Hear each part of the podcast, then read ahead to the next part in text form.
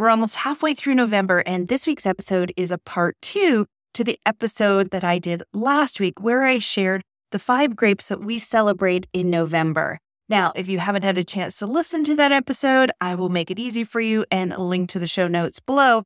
But just to do a quick recap, we have five grapes that we recognize in November, and they each have a designated day of celebration. And those days are Merlot Day on November 7th, Tempranillo Day on November 12th, Zinfandel Day on November 16th.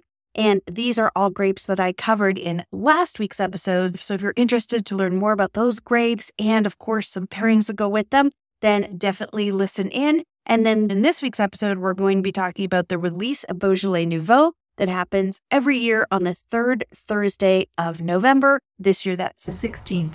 And I'm also going to be sharing some information with you about the grape Carmenere that has its day of celebration on November 24th. So if you're ready to learn more about the release of Beaujolais Nouveau and the delicious, but sometimes not always known about grape Carmenere, let's get started and dive right into today's episode.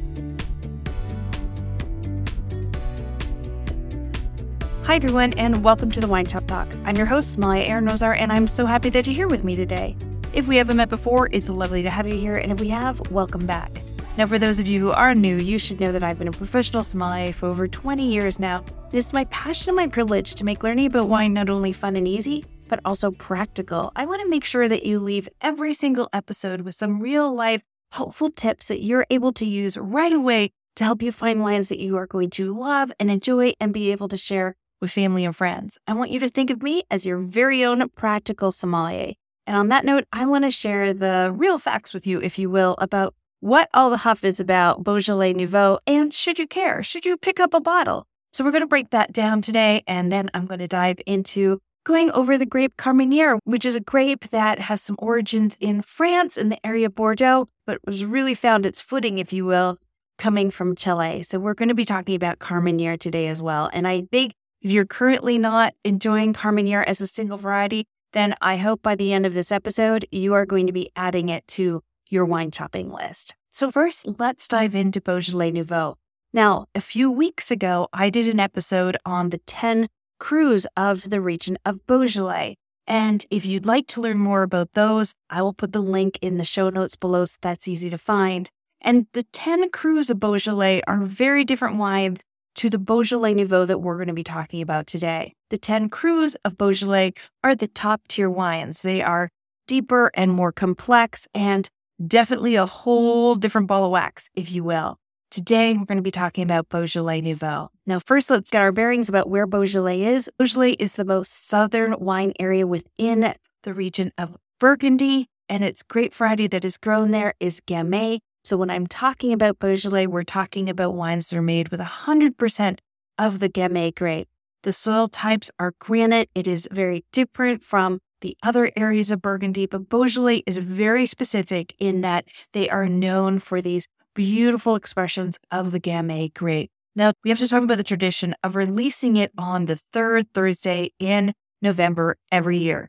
And I'll get asked the question all the time Does the date change? Well, the actual date will change. So, for example, this year is on the 16th, but it is always the third Thursday of November. This is set in stone. The tradition of Beaujolais Nouveau can trace its history back to the 1800s. And I think it's really important when we talk about Beaujolais Nouveau is to also set up the premise of what can you expect from a bottle of wine of Beaujolais Nouveau?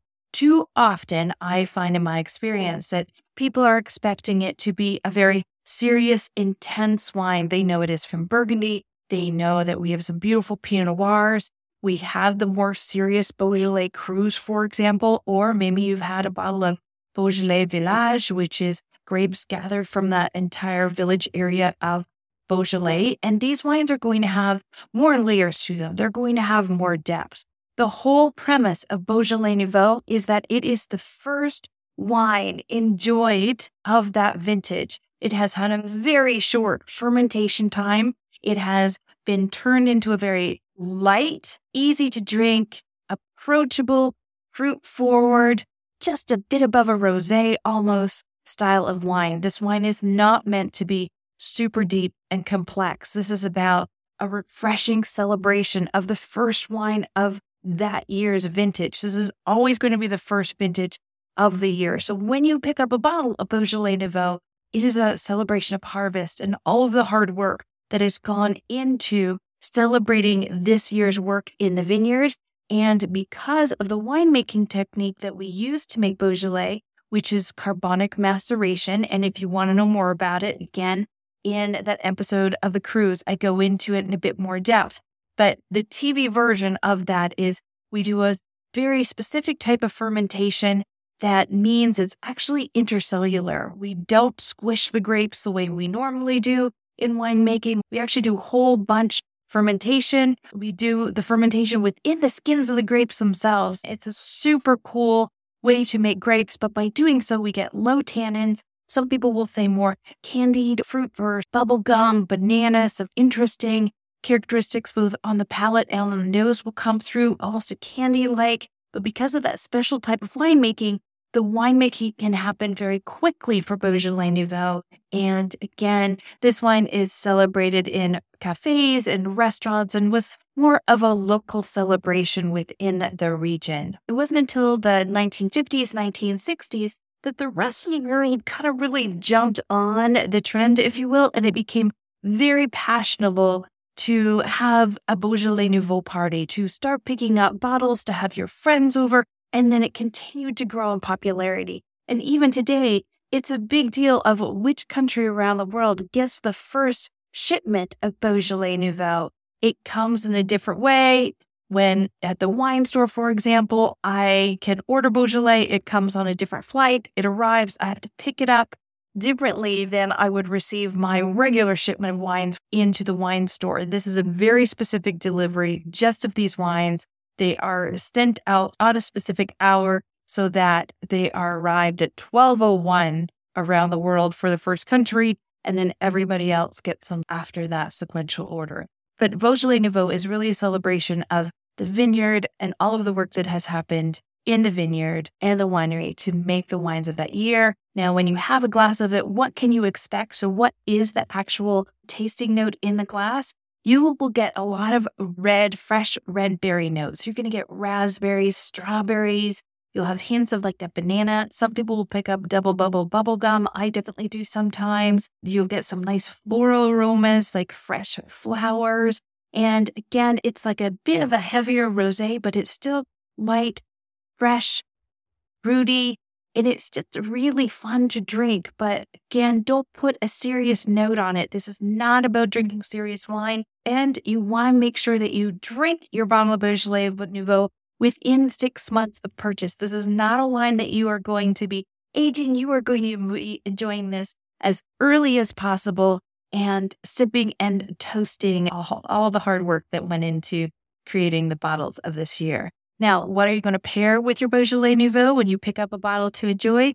This is again a nice light wine. This is a perfect leftover wine. If you have cold meats, think of it as a picnic wine. If you want to do a fall or winter picnic, where you have cold chicken, cold beef, some charcuterie, cheese, mix and match, sort of make your own lunch. That's fantastic. Charcuterie plates are fantastic. You can serve it if you are celebrating Thanksgiving coming up here in a bit. You want a lighter style red this is a great option, especially if you have people who they like reds but lighter, but they're more white wine people. This is a great red to introduce them to. It's going to have a higher acidity, that mouth-watering sensation, and be just refreshing. It's not going to feel like that big, rich red wine. So it's a great wine if people are more predominantly white wine drinkers to introduce them to.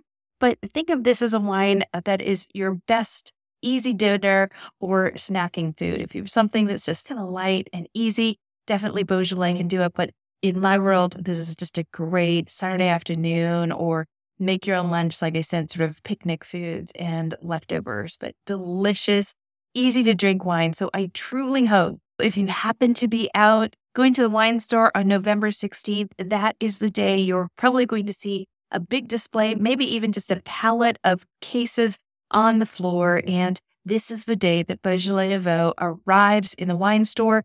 What wine stores get is all they get. There's no second shipment coming. What they get, what they have ordered, is what they receive.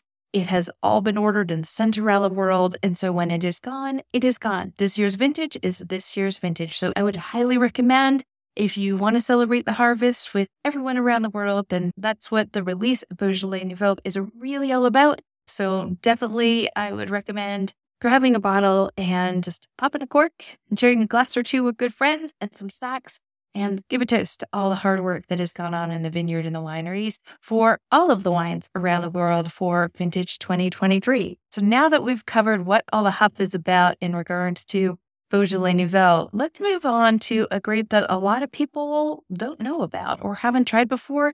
And this is Carmenere. And the first thing to know about Carmenere is it is a grape variety that we use in Bordeaux as part of our blend. So many people will know Cabernet Sauvignon, they'll know Merlot, and Malbec, for example.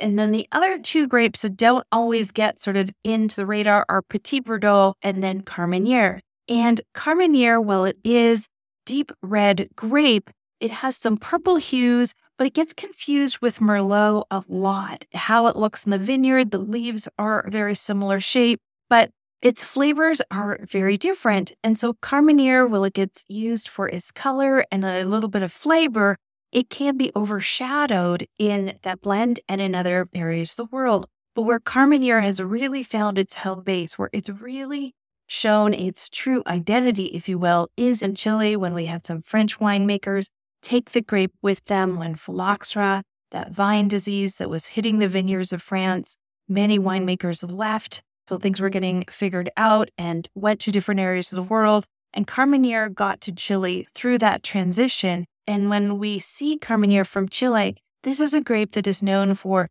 complex aromas and flavors. There are dark fruits such as blackberries, black cherries, but then there's also a touch of green or bell peppers, some fresh tobacco, hints of spice. You might get some black pepper. It's almost like Merlot meets Malbec. And there will be people who will come at me for that. But if I had to describe it to you and you say, Erin, what is it going to be like? It's a great barbecue wine option if you're doing peppered steak, if you're doing anything that, or a pepper stir fry with beef or chicken, and there is going to be a strong flavor of green or red peppers, then Carmenere is a really great option. Shish kebabs on the barbecue. Carmenere is a really nice option if you want to pull that spicy grilled flavor and maybe you're just looking for something different from Malbec. Carmenere is an option, but it's going to have a more of a silky mouth feel and a little bit lighter body than Malbec. So think, like I said, if Malbec met Merlot in the glass, Carmenere is is kind of a mix, but not 100%. But those are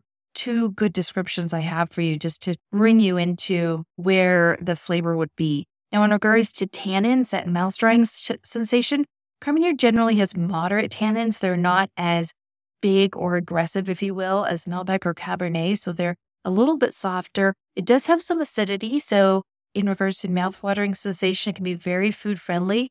And again, if you're doing anything spicy or with those pepper flavors, Carmenere is an option or grilled flavors. But if you're doing mm-hmm. like a pepper crusted steak or a lot of steak spice on something, Carmenere is is a really good option. Now, mm-hmm. Carmenere in Chile was rediscovered in the 1990s, and there was a time actually in the field when they looked at the grapevines and they knew that it wasn't Merlot, but they weren't sure what it was. So there was a time where they actually called it Merlot Merlot. So it was like it's Merlot, but it's not Merlot. So on the vineyard signs, you actually saw Merlot Merlot twice. And that meant it's not Merlot, it's something else, but it's kind of close.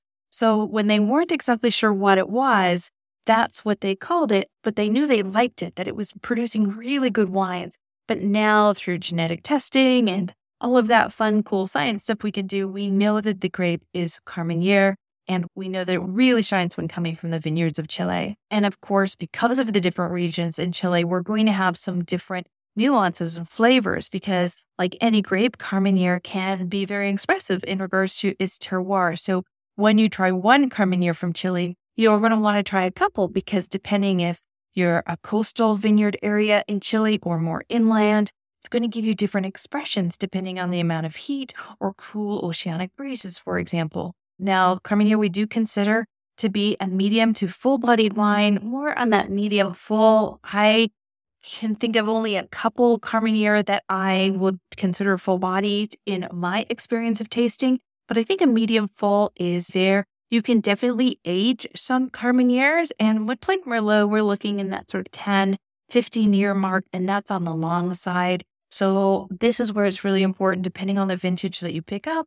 If you are looking to age some Carmenere to see the development, then talk to the person at your favorite wine store, or you can definitely reach out to me. If there's a specific wine you'd like some information about, I'm happy to help and give you my opinion. But Carmenere, you could definitely age, especially in that five year mark, see how it is going. You could go a little bit deeper depending on the vintage weather and how that wine is going to show. Now, we're also growing Carmenere in other areas of the world. Of course, we're doing Carmenere in the United States, definitely here in Canada in the Okanagan Valley. We do some beautiful examples of Carmenere.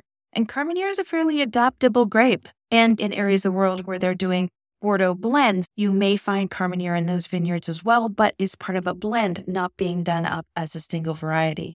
So if you do love barbecue, if you do like a bit of green or red pepper in your foods or stir fries, then Carmenere is definitely a grape that take a look for in your favorite wine store. You'll probably find the largest selection in your Chilean wine section and it will be listed by variety on the label. You'll see Carmenere pulled out.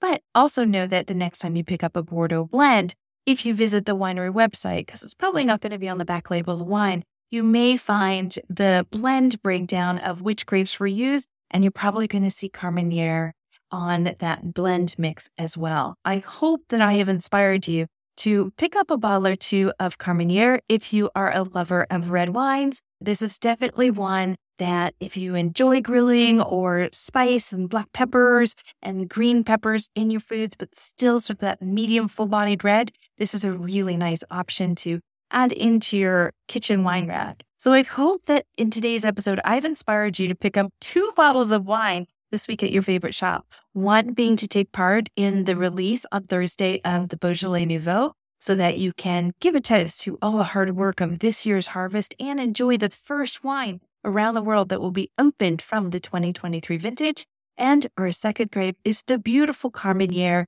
that has always been part of a blend it's like the understudy that no one knows about, but really shines as a single variety, especially when coming from Chile. I hope that you'll pick up one or both of those bottles that we've discussed this week. Now, I know some of you listening in from the United States will be celebrating Thanksgiving soon. And just so you know, in the show notes below, I am going to link to a Thanksgiving wine and food pairing guide that if you're looking for some tips for what wines to consider when planning out your Thanksgiving dinner, then you can easily download that guide. I've done pairings for classic pairings such as turkey, roast ham, prime rib, some vegetarian dishes as well, and of course, dessert. So you can click on the link and it will take you to the guide, and that's there for you. And next week's episode, I'm going to be going over a holiday checklist because it is creeping up quickly to the end of the year. I hope as always, I have answered some of your questions and inspired you this week. If you do have any questions or comments, please reach out. You can reach me at hello at winegirlacademy.com or come say hello on Instagram or TikTok. You can find me at Winegirl Academy. And on that note, I want to wish you a wonderful week and happy Beaujolais Nouveau Day on this Thursday. Don't forget to like, share, and subscribe so you never miss an episode. New episodes come out every Tuesday. Cheers to you. Bye now.